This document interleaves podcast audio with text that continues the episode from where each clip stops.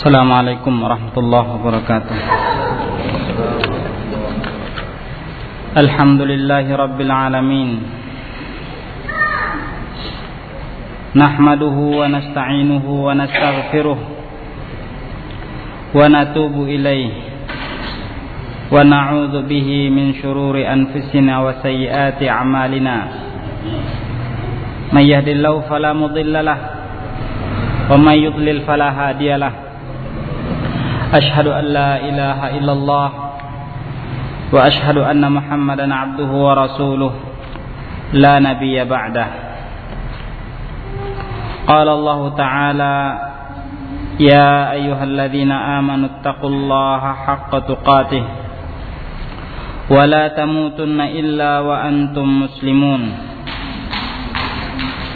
Wa qal ya ayyuhan nasu taqu rabbakumul ladzi khalaqakum min nafsin wahidah wa khalaqa minha zawjaha wa batha minhuma rijalan katsiran wa nisaa'a wattaqullaha alladzi tasaaluna bihi wal arham innallaha kana 'alaikum raqiba. وقال يا أيها الذين آمنوا اتقوا الله وقولوا قولا سديدا يصلح لكم أعمالكم ويغفر لكم ذنوبكم ومن يطع الله ورسوله فقد فاز فوزا عظيما. kaum muslimin rahimakumullah, pelaku maksiat selanjutnya yang diceritakan oleh pengarang tentang keadaan mereka setelah kematian, yaitu Al Hakim, penguasa, awil mas'ul, atau orang yang diberikan kepercayaan, amanah untuk mengurusi urusan manusia, terkhusus kaum muslimin. Apalagi sementara mereka tidak menunaikan kewajiban-kewajiban tersebut dengan baik, mereka malah mempersulit kebutuhan-kebutuhan atau kepentingan-kepentingan orang. Mereka menutup diri dari kebutuhan-kebutuhan manusia. Keadaan mereka ini disebutkan oleh Rasulullah sallallahu alaihi wasallam di dalam sebuah hadis yang diriwayatkan oleh Muadz bin Jabal, "Man waliya min amrin nasi syai'an fahtajaba an ulil dha'afati wal hajah ihtajaballahu anhu yaumal qiyamah.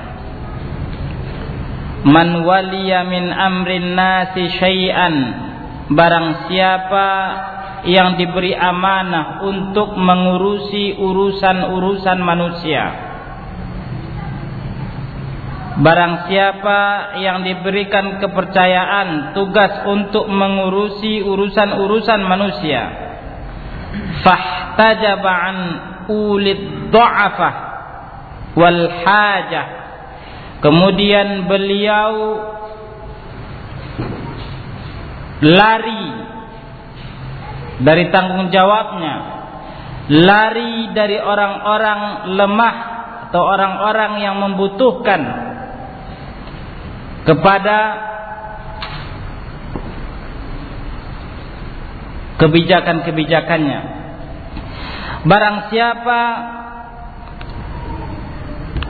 yang diberikan kepercayaan untuk mengurusi urusan-urusan manusia, kemudian dia menghalang diri atau tidak mengerjakan tanggung jawabnya dengan baik, dia menyengsarakan orang banyak, melalaikan tugas-tugasnya sehingga banyak orang yang sengsara akibat kelalaiannya.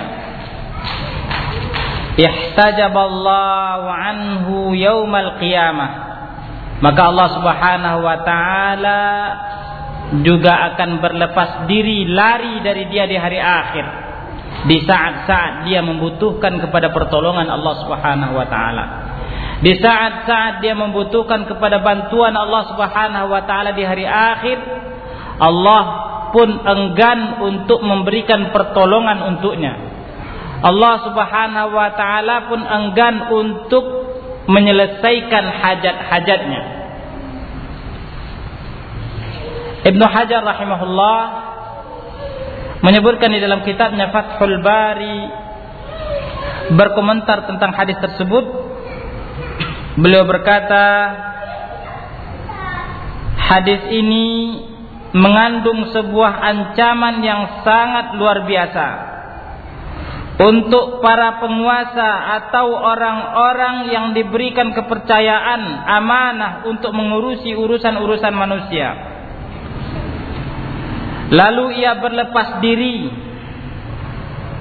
tidak mengerjakan tanggung jawabnya tersebut, atau mempersulit urusan-urusan manusia. Hadis ini mengandung ancaman yang sangat luar biasa, ancaman keras untuk mereka-mereka. Apa sebabnya? Karena pekerjaan mereka ini telah menyebabkan hak-hak orang banyak terbengkalai, telah menyebabkan orang-orang banyak kecewa. Hak-hak mereka tidak diberikan sebagaimana mestinya. Kemudian selanjutnya Ibnu Hajar juga berkata, dan ini perlu diketahui oleh setiap orang yang ingin mengangkat atau memilih orang-orang untuk menjadi ajudannya, asisten, pembantu-pembantunya,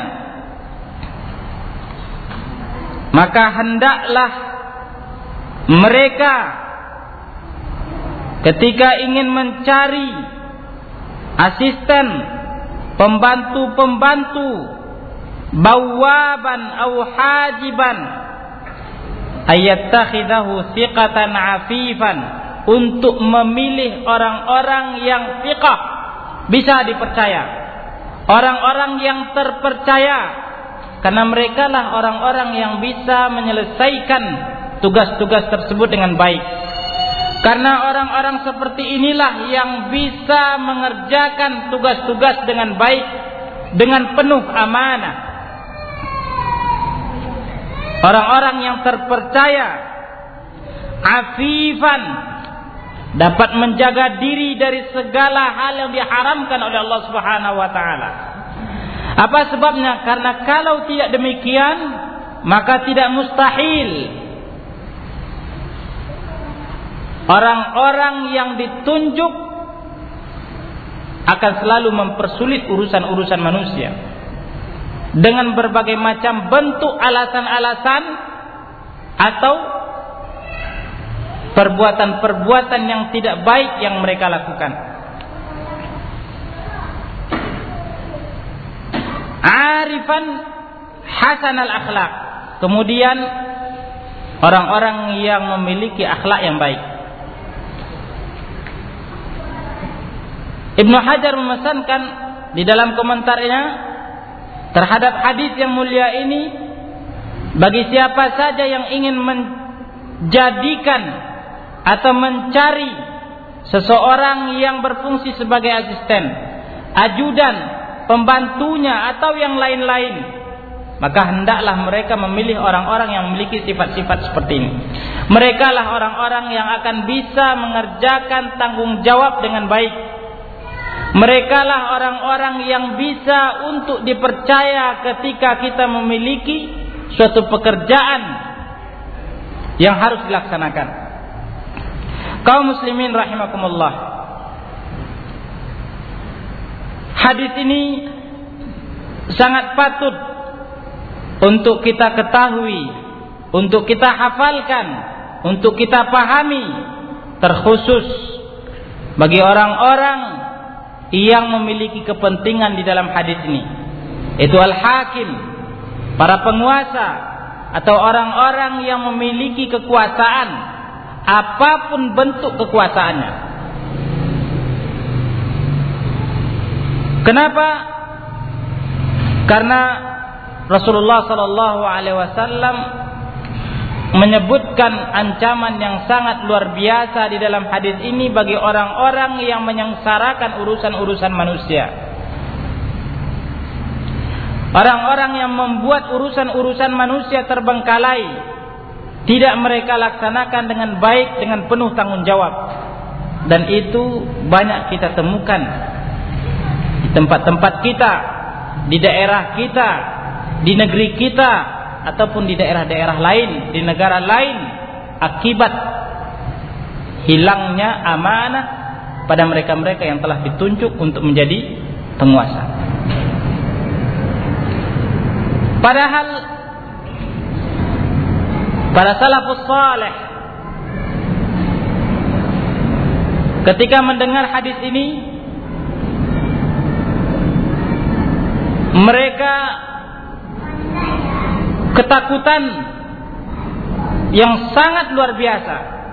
Muawiyah misalnya, ketika beliau menjadi khalifah, sampai kepada beliau hadis ini. Disebutkan, lamma balagha Muawiyah hadzal hadis ja'ala rajulan ala hawaijin nas. Tatkala sampai kepada Muawiyah, salah seorang khalifah kaum muslimin, sahabat Rasulullah sallallahu alaihi wasallam yang mulia, tatkala sampai kepada beliau hadis yang mulia ini, teguran untuk para penguasa, teguran untuk orang-orang yang memiliki kekuasaan, apapun bentuk kekuasaannya. Tatkala sampai kepada Muawiyah hadis yang mulia ini, beliau segera mencari seseorang, menunjuk seseorang yang memang ditugaskan untuk menyelesaikan hajat-hajat kebutuhan orang-orang banyak. Bagaimana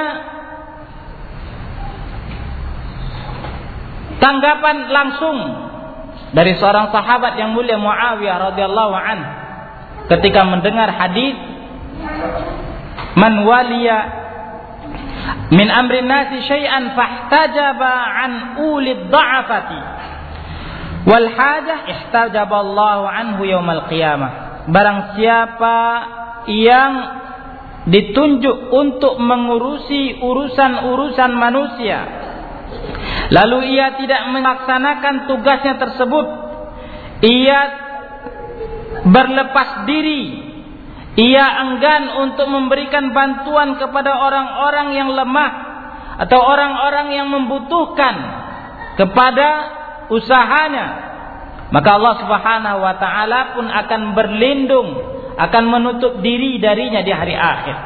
Allah Subhanahu wa taala akan menutup diri darinya di hari akhir. Disebutkan di dalam syarah atau keterangan hadis ini, maksud dari Allah Subhanahu wa taala menutup diri darinya, yaitu tidak atau enggan pula untuk memberikan bantuan dan menyelesaikan hajat-hajatnya di hari akhir. Padahal betapa butuhnya kita kepada pertolongan Allah Subhanahu wa taala. Betapa butuhnya kita kepada kasih sayang dan pertolongan Allah Subhanahu wa taala di hari akhir. Akan tapi untuk orang-orang yang seperti ini, Allah Subhanahu wa taala berlepas diri dari mereka. Allah Subhanahu wa taala menutup diri dari mereka. Allah Subhanahu wa taala enggan untuk membantu dan menyelesaikan hajat-hajat mereka di hari akhir. Pelaku maksiat yang lain yang diceritakan oleh pengarang kitab keadaan mereka di hari akhir, yaitu al-kadzabun, para pendusta. Kaum muslimin rahimakumullah, dusta adalah merupakan salah satu dosa, salah satu perbuatan maksiat yang sangat dibenci oleh Allah Subhanahu wa taala dan rasulnya. Makanya dikatakan ra'sud dzunubi al-kadzib. Ra'sud dzunub al-kadzib. Induk, otak, kepala dari dosa itu adalah dusta. Di dalam hadis lain Rasulullah sallallahu alaihi wasallam mengatakan, wa iyyakum wal kadhib fa innal kadhiba yahdi ila al fujur wa innal fujura yahdi ila an-nar. Dan jauhilah oleh kalian perbuatan kadhib, dusta, karena sesungguhnya dusta akan menghantarkan kalian kepada perbuatan keji, tidak baik. Kemudian perbuatan keji tersebut akan mengantarkan kalian kepada neraka jahanam. Wala yazalur rajulu yakdzib wa yataharral kadzib hatta yuktaba 'indallahi kadzaban. Dan akan senantiasa seseorang berdusta dan berusaha di dalam ucapan-ucapannya untuk selalu berdusta, sehingga Allah subhanahu wa ta'ala akan tulis dia sebagai seorang kadzaban atau pendusta. Lihatlah bagaimana bencinya Allah subhanahu wa ta'ala dan Rasulnya dengan perbuatan dusta. Dusta adalah merupakan salah satu sebab kenapa dicabutnya keberkahan dari sebuah transaksi jual beli, usaha, bisnis. Rasulullah sallallahu alaihi wasallam bersabda di dalam hadisnya, wa in sadaqa wa bayyana burika lahuma. Apabila keduanya, si penjual dan si pembeli, sama-sama jujur di dalam transaksi mereka, baik menjual atau membeli, maka Allah subhanahu wa ta'ala akan turunkan keberkahan di dalam jual beli mereka. Wa in katama wa kadaba muhiqat barakatu bai'ihima. Akan tapi apabila mereka berdusta, apabila mereka sembunyikan sesuatu yang semestinya diberitahukan, apabila mereka berdusta, muhiqat barakatu bai'ihima, maka Allah subhanahu wa ta'ala akan cabut keberkahan di dalam jual beli tersebut. Lihatlah bagaimana pengaruh dusta yang sangat-sangat berbahaya di dalam kehidupan seorang muslim. Ia tidak lagi dipercaya oleh orang-orang banyak, ucapannya tidak lagi didengarkan oleh saudara-saudaranya kaum muslimin atau manusia secara umum akibat kedustaannya. Makanya kaum muslimin, bagi seorang muslim, apalagi yang telah mengetahui sunnah Rasulullah sallallahu alaihi wasallam, yang telah mempelajari kitabullah dan hadis-hadis Rasulullah sallallahu alaihi wasallam, sudah semestinya lah kita untuk selalu berusaha jujur di dalam segala macam bentuk ucapan dan tindak tanduk kita. Sudah semestinya lah, bahkan wajib bagi kita sebagai seorang muslim untuk berlaku jujur, baik di dalam ucapan ataupun di dalam tindak tanduk perbuatan kita sehari-hari. Kaum muslimin rahimakumullah, namun suatu hal yang sangat disayangkan, betapa banyak kaum muslimin, baik akibat ketidaktahuan mereka ataupun mereka tahu, yang melakukan perbuatan atau yang memiliki sifat yang sangat dicela oleh Allah subhanahu wa ta'ala dan Rasulnya. Pergilah anda ke pasar, maka anda temukan, anda akan temukan, kita akan temukan betapa banyak orang-orang yang berdusta demi hanya untuk meraup sedikit keuntungan. Sesuatu yang tidak baik mereka katakan baik, sesuatu yang asli mereka katakan tidak asli atau sebaliknya. Makanya tidak heran kalau seandainya Rasulullah sallallahu alaihi wasallam mengatakan, at-tujjaru fujjar, at-tujjar fujjar. Para pedagang adalah orang-orang yang tidak baik, orang-orang yang fajir. Apa sebabnya? karena seringnya terjadi kedustaan di dalam transaksi jual beli di tengah-tengah para pedagang. Bagaimana nasib atau bagaimana keadaan orang-orang pendusta atau para pendusta ini di hari akhir? Di dalam hadis Samurah bin Jundub yang telah kita ceritakan beberapa potongannya kemarin tentang kisah mimpi Rasulullah sallallahu alaihi wasallam dan mimpi Rasulullah hak, benar, nyata. Rasulullah sallallahu alaihi wasallam bersabda, kata Samurah bin Jundub, "Fa'ataina 'ala rajulin mustalqin liqafa." Kemudian kami lewat di dekat seseorang yang tengah terbaring, terlentang. Wa idza akhar qa'imun 'alaihi bikallubin min hadid. Sementara di sisinya ada seseorang yang berdiri tegak memegang besi yang tajam, memiliki kepala atau memiliki sisi-sisi di ujungnya. Wa idza huwa ya'ti ahada shiqqai wajhihi fayusharshir shidqahu ila qafah. Kemudian ia datang atau menghampiri salah satu bahagian, salah satu sisi dari wajah orang yang tengah terbaring tersebut. Kemudian ia menggergajinya dari samping bahagian mulutnya sampai ke bagian tengkuknya. Wa man khari ila qafah. Kemudian dari bahagian hidungnya digergajinya pula sampai ke tengkuknya. Wa ainahu ila qafah. Kemudian dari bagian mukanya sampai ke belakang. Qal thumma yatahawwal ila al-janibil akhar. Fayaf'alu bihi mithla ma fa'ala bil janibil awal. Kemudian dia berpindah ke sisi lain dan ia lakukan pula seperti apa yang telah ia lakukan di sisi yang pertama tadi. Belum ia selesai fama yafrugu min zalikal janib. Belum selesai ia melakukan itu di sisi yang kedua, tiba-tiba sisi yang pertama tadi kembali sembuh. Hatta yasihha dhalikal janib kama kan. Thumma ya'ud alaihi fayaf'al bihi mithla ma fa'ala al-marratal ula. Selesai dia dari menggergaji bahagian sisi yang kedua, kemudian dia kembali ke sisi yang pertama, dan begitulah seterusnya. Orang ini diazab, orang ini disiksa.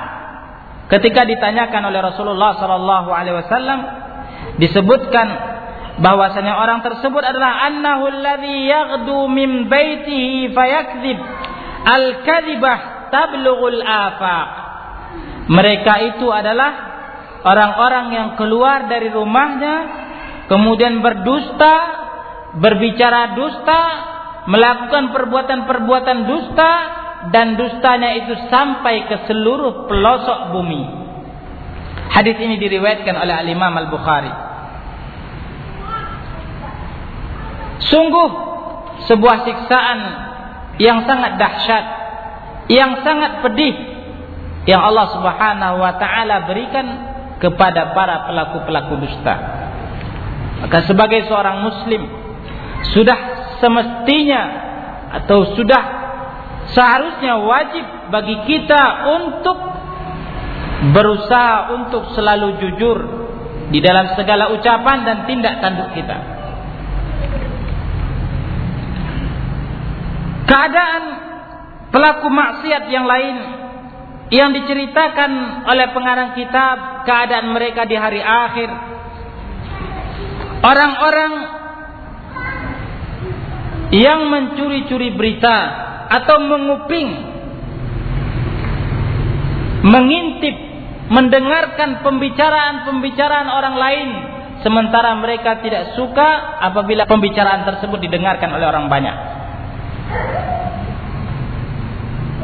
Pengarang kita menukil hadis yang diriwayatkan oleh Imam Al-Bukhari dari Abdullah bin Abbas radhiyallahu anhuma. Qal wa man istama'a ila hadithi qaumin wa hum lahu karihun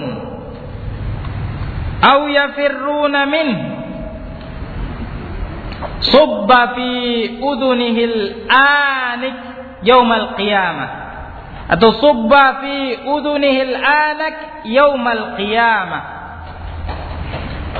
Dan barang siapa yang mendengarkan atau menguping berusaha untuk mencuri-curi pendengaran terhadap pembicaraan suatu kaum, pembicaraan orang, sementara mereka tidak suka atau tidak ingin pembicaraan mereka tersebut didengarkan oleh orang lain, maka di hari akhir Allah Subhanahu wa taala akan tuangkan timah besi yang mendidih ke telinga orang tersebut.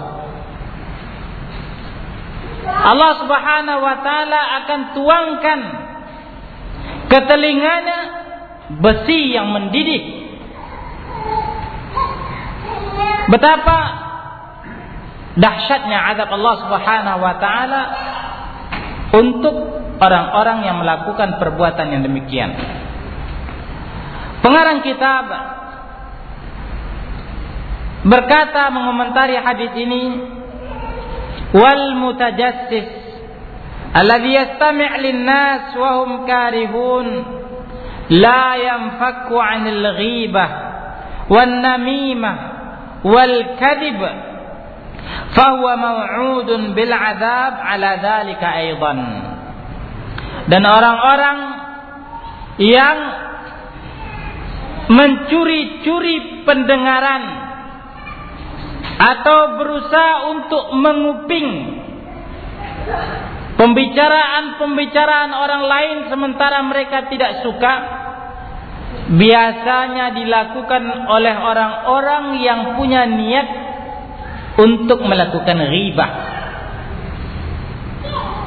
atau orang-orang yang punya niat yang tidak baik seperti melakukan adu domba atau melakukan perbuatan-perbuatan dusta. Makanya orang-orang ini pun berhak untuk mendapatkan ancaman dari Allah Subhanahu wa taala untuk para pendusta. Pelaku maksiat yang lain yang diceritakan oleh pengarang kitab, keadaan mereka di hari akhir, itu para penggambar, al-musawwirun. Di dalam sebuah hadis yang diriwayatkan oleh Ibnu Umar radhiyallahu anhu, anna Rasulullah sallallahu alaihi wasallam qala, innal ladzina yasna'una hadhihi as-suwar yu'adzabuna yawmal qiyamah yuqalu lahum ahyu ma khalaqtum muttafaqun alaih. Sungguhnya orang-orang yang membuat gambar ini mereka akan diazab, mereka akan disiksa di hari akhir, mereka akan disiksa di hari kiamat. Kemudian dikatakan kepada mereka, hidupkanlah apa-apa yang telah kalian buat, hidupkanlah apa-apa yang telah kalian ciptakan, apa-apa yang telah kalian gambar. Mereka diperintahkan untuk memberikan nyawa untuk gambar-gambar yang telah mereka buat di masa hidup mereka di dunia. Di dalam hadis lain, Rasulullah sallallahu alaihi wasallam juga bersabda, "Man sawwara suratan fid dunya kullifa ay yanfukha fiha ar-ruh yaumal qiyamah wa laysa binafikh." Barang siapa yang membuat gambar atau menggambar di masa hidupnya di dunia, maka kepadanya akan diberikan tugas, dibebankan kepadanya untuk meniupkan ruh kepada gambar tersebut, dan sesekali ia tidak akan bisa untuk melakukannya. Kaum muslimin rahimakumullah, kenapa gambar-gambar ini dilarang di dalam Islam? Atau yang pertama, gambar apa yang dimaksudkan di dalam hadis yang mulia ini? Dijelaskan oleh para ulama bahwasanya yang dimaksudkan di dalam hadis ini atau gambar yang dimaksudkan adalah gambar makhluk-makhluk yang memiliki nyawa. Makanya di dalam riwayat lain disebutkan, barang siapa yang ingin menggambar maka buatlah gunung, buatlah gambar pepohonan atau makhluk-makhluk lain yang tidak memiliki nyawa. Ini penjelasan yang pertama tentang makna gambar. Kemudian kenapa Allah Subhanahu wa taala dan Rasul-Nya melarang kita untuk membuat gambar atau menggambar makhluk-makhluk yang bernyawa? Yang pertama, karena memang Allah Subhanahu wa taala, kenapa kita harus meninggalkan, saya ulangi, kenapa kita harus meninggalkan atau menjauhi pekerjaan membuat gambar atau menggambar ini? Yang pertama, karena memang Allah Subhanahu wa taala dan Rasul-Nya yang melarang. Dan Allah Subhanahu wa taala dan Rasul-Nya telah menyebutkan ancaman di dalam hadisnya untuk para pelaku-pelaku gambar atau pembuat-pembuat gambar. Apa sebabnya? Karena mudarat,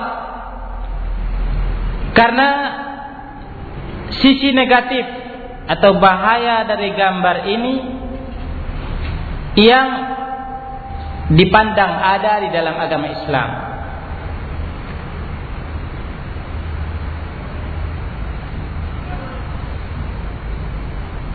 Apa yang terjadi, kesyirikan yang terjadi pada masa Nabi Nuh, kesyirikan yang terjadi pada masa Nabi Nuh, salah satu penyebabnya adalah dari gambar yang dilarang oleh Rasulullah sallallahu alaihi wasallam. Ketika menjelaskan tentang ayat yang terdapat di dalam surat Nuh,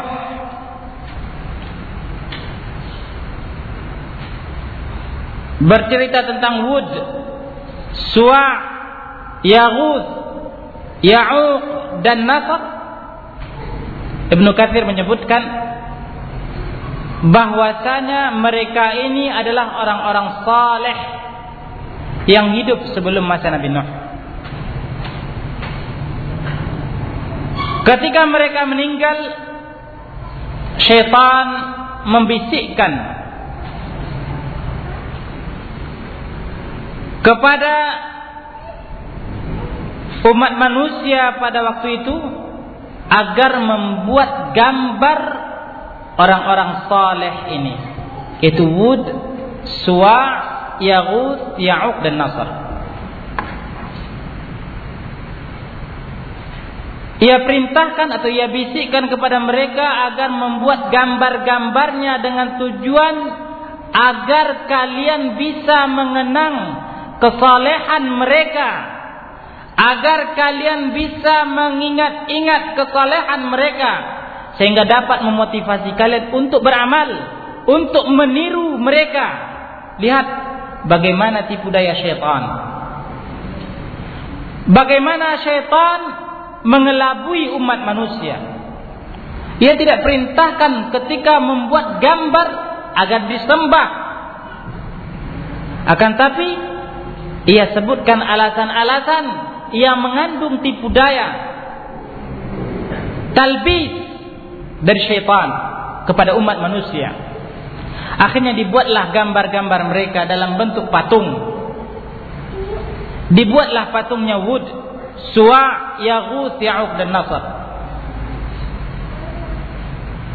Setelah generasi-generasi yang membuat gambar tersebut meninggal, berganti generasi, beberapa tahun berikutnya Ratusan tahun berikutnya, syaitan mulai membisikkan kepada generasi-generasi tersebut agar mereka meminta hujan, mencari rezeki, meminta rezeki kepada patung-patung tersebut, kepada gambar-gambar tersebut.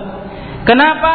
Karena orang-orang dahulu, nenek-nenek moyang kalian dahulu membuat patung-patung ini, gambar-gambar ini untuk mereka jadikan sebagai tempat meminta hujan, meminta rezeki dan lain sebagainya, dan mereka diberikan apa yang mereka minta. Maka terjadilah kesyirikan yang disebutkan oleh sebagian para ulama dalam pembahasan akidah, dan itulah kesyirikan yang pertama terjadi, yaitu pada masa umat Nabi Nuh, setelah masa Nabi Adam. Dari masa Nabi Adam sampai masa Nabi Nuh, sebagaimana yang dijelaskan oleh sebagian para ulama dalam pembahasan akidah, mereka semuanya ala tauhid, berada di atas akidah yang benar, di atas tauhid. Pada masa Nabi Nuh terjadilah kesyirikan tersebut.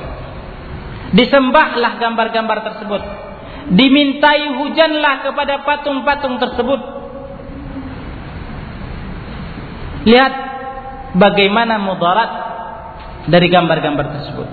Betul, kita-kita yang masih Allah subhanahu wa ta'ala berikan akal sehat akan mengatakan tidak mungkin kami akan meminta, tidak akan mungkin kami berdoa meminta-minta mencari rezeki kepada gambar-gambar atau patung-patung tersebut. Patung itu adalah patung binatang, singa. Patung itu adalah patung burung, gagak atau lain sebagainya. Mana mungkin kami akan meminta-minta atau mencari rezeki berdoa kepada mereka.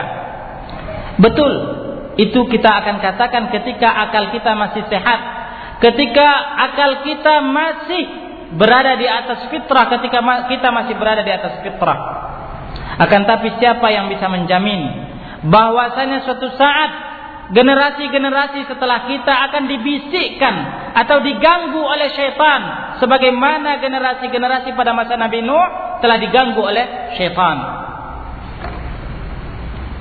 Ketika akal sudah hilang, ketika fitrah yang salimah, yang lurus sudah membengkok atau melenceng dari jalan yang semestinya, tidak mustahil perbuatan-perbuatan tersebut akan dilakukan oleh manusia.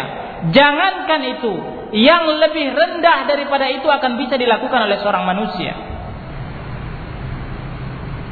Bagi masyarakat yang berasal dari Pulau Jawa, tentunya tahu bagaimana beberapa tempat-tempat atau momen dijadikan sebagai tempat-tempat ajang kesyirikan, yang apabila kita pikirkan dengan akal sehat, mustahil rasanya itu akan dilakukan oleh seorang manusia yang memiliki akal sehat. Beberapa waktu yang lalu, di daerah Jawa sana, ada seekor sapi yang diberikan nama Kiai Selamat. Dan sapi ini selalu dikeluarkan di dalam sebuah acara, yaitu katenan atau syuro. Ketika sapi ini mengeluarkan kotoran atau berak, mohon maaf bicara, berebutan, berdesak-desakan masyarakat yang berada di sekeliling tempat tersebut untuk memperebutkan tai binatang tersebut. Lihatlah bagaimana hal yang lebih rendah daripada gambar bisa diperlakukan oleh manusia dengan tidak semestinya. Maka kita katakan apalagi gambar, tidak mustahil.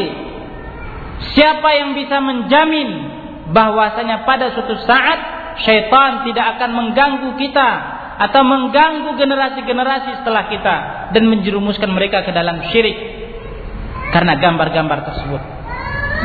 Ini diantara sebab-sebab kenapa Allah subhanahu wa ta'ala dan Rasulnya mengharamkan, melarang karena memang mudaratnya yang sangat luar biasa. Kemudian pelaku maksiat selanjutnya yang diceritakan oleh pengarang kitab, keadaan mereka di dalam kitab ini setelah kematian atau di hari akhir, yaitu an-naihah, orang-orang yang meratapi mayit atau meratap-ratap ketika tertimpa musibah. Dalam sebuah hadis yang diriwayatkan oleh Abu Malik Al-Asy'ari radhiyallahu an, beliau berkata Rasulullah sallallahu alaihi wasallam bersabda, "An-naihatu idza lam tatub qabla mautiha tuqamu yaumal qiyamah wa 'alaiha sirbalun min qatiran wa dir'un min jarab."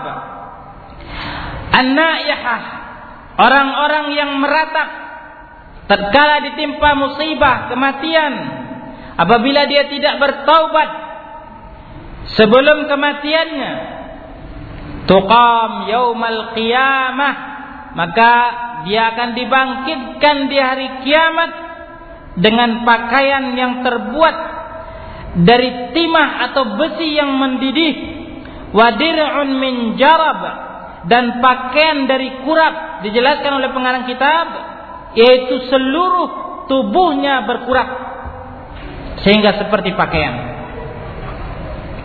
Lihat bagaimana Allah Subhanahu wa taala menghadap pelaku-pelaku an-niyahah, orang-orang yang meratapi musibah kematian. Maka sudah semestinya lah bagi seorang muslim untuk tegar ketika menghadapi musibah, kemudian berharap pahala kepada Allah Subhanahu wa taala. Kenapa? Karena ketika seorang muslim ditimpa sebuah musibah, kemudian ia bersabar, musibah tersebut akan dapat menjadi penebus-penebus dosanya. Tetapi sebaliknya, apabila ia meratap, apabila ia meratapi musibah tersebut, kematian, maka dosalah yang akan ia dapatkan di hari akhir. Apa yang kita sebutkan ini bukan berarti Islam atau Allah Subhanahu wa taala dan Rasulnya melarang seorang muslim untuk menangis, meneteskan air mata tatkala tertimpa musibah. Kenapa? Karena Rasulullah sallallahu alaihi wasallam pun pernah menangis ketika beliau tertimpa sebuah musibah kematian, yaitu kematian anak beliau Ibrahim. Rasulullah sallallahu alaihi wasallam bersedih. Kemudian beliau berkata, "Innal 'aina la tadma' wal qalba la yahzan." Sesungguhnya mata hanya bisa mengeluarkan air mata, kemudian hati hanya bisa bersedih, akan tetapi wa inna ala firaqika Ibrahim lamahzunun, dan sesungguhnya kami sangat bersedih untuk berpisah dengan engkau wahai Ibrahim, akan tetapi tidak mungkin kami untuk mengeluarkan kata-kata yang tidak diridhai oleh Allah Subhanahu wa taala Rabb kami. Betapapun beratnya musibah yang menimpa kita, maka dilarang bagi seorang muslim untuk meluarkan kata-kata ratapan, kata-kata penyesalan terhadap takdir Allah Subhanahu wa taala. An-niyahah, meratapi kematian, musibah, adalah merupakan salah satu di antara dosa-dosa yang Allah Subhanahu wa taala akan siksa para pelakunya di hari akhir. Pelaku maksiat yang lain yaitu para peneguk minuman-minuman keras atau orang-orang yang sibuk dengan mabuk-mabukan, yang meneguk minuman-minuman yang memabukkan. Apa yang disebutkan oleh Rasulullah sallallahu alaihi wasallam tentang mereka setelah kematian? Di dalam sebuah hadis yang diriwayatkan oleh Jabir bin Abdullah radhiyallahu anhuma, anna Rasulullah sallallahu alaihi wasallam qala, "Kullu muskirin haramun. Inna 'ala Allah 'azza wa jalla 'ahdan liman yashrabul muskir." Ayasqiyahu min tinatil khabal. Qalu ya Rasulullah, wa ma tinatul khabal? Qal araku ahlin nar au usaratu ahlin nar. Hadis riwayat Muslim. Sungguhnya segala sesuatu yang memabukkan itu haram, dan sungguhnya Allah Subhanahu wa taala sudah berjanji bagi orang-orang yang meneguk minuman-minuman yang memabukkan ini, akan memberikan mereka minuman di hari akhir dari keringat-keringat penghuni neraka. Mereka akan meminum perasan-perasan keringat para penghuni neraka. Hadis ini diriwayatkan oleh Imam Muslim.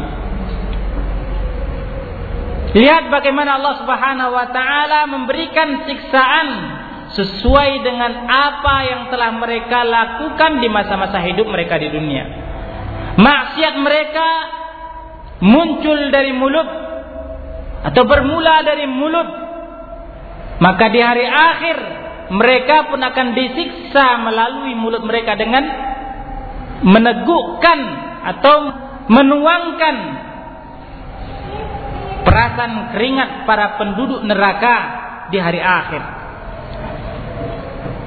Maka tidak heran kalau seandainya para sahabat radhiyallahu anhum, yang sebahagian mereka dulu adalah para peminum-peminum keras, minuman keras, para peminum-peminum yang memabukkan, minuman yang memabukkan, ketika turun perintah untuk meninggalkan khamar, dengan serta merta mereka tinggalkan minuman-minuman yang dulu menjadi hobi mereka. Karena yang pertama, tingginya rasa keterpanggilan mereka untuk mengamalkan perintah Allah Subhanahu wa taala dan Rasul. Tingginya ketaatan mereka kepada perintah Allah Subhanahu wa taala dan Rasulnya. Yang kedua, tentunya karena pemahaman mereka yang tinggi terhadap apa yang telah Allah Subhanahu wa taala janjikan untuk para pelaku-pelaku maksiat. Pasti mereka akan disiksa di hari akhir dengan azab-azab yang sangat luar biasa. Kaum muslimin rahimakumullah, mungkin kita cukupkan sekian dulu untuk kajian kita pada malam hari ini, dan untuk tanya jawab insyaallah selepas azan saja sebentar. Setelah ini azan, selepas azan kita buka untuk tanya jawab sebentar. Kemudian setelah isya kita langsung tutup kajian insyaallah. Uh, silahkan satu orang untuk adzan.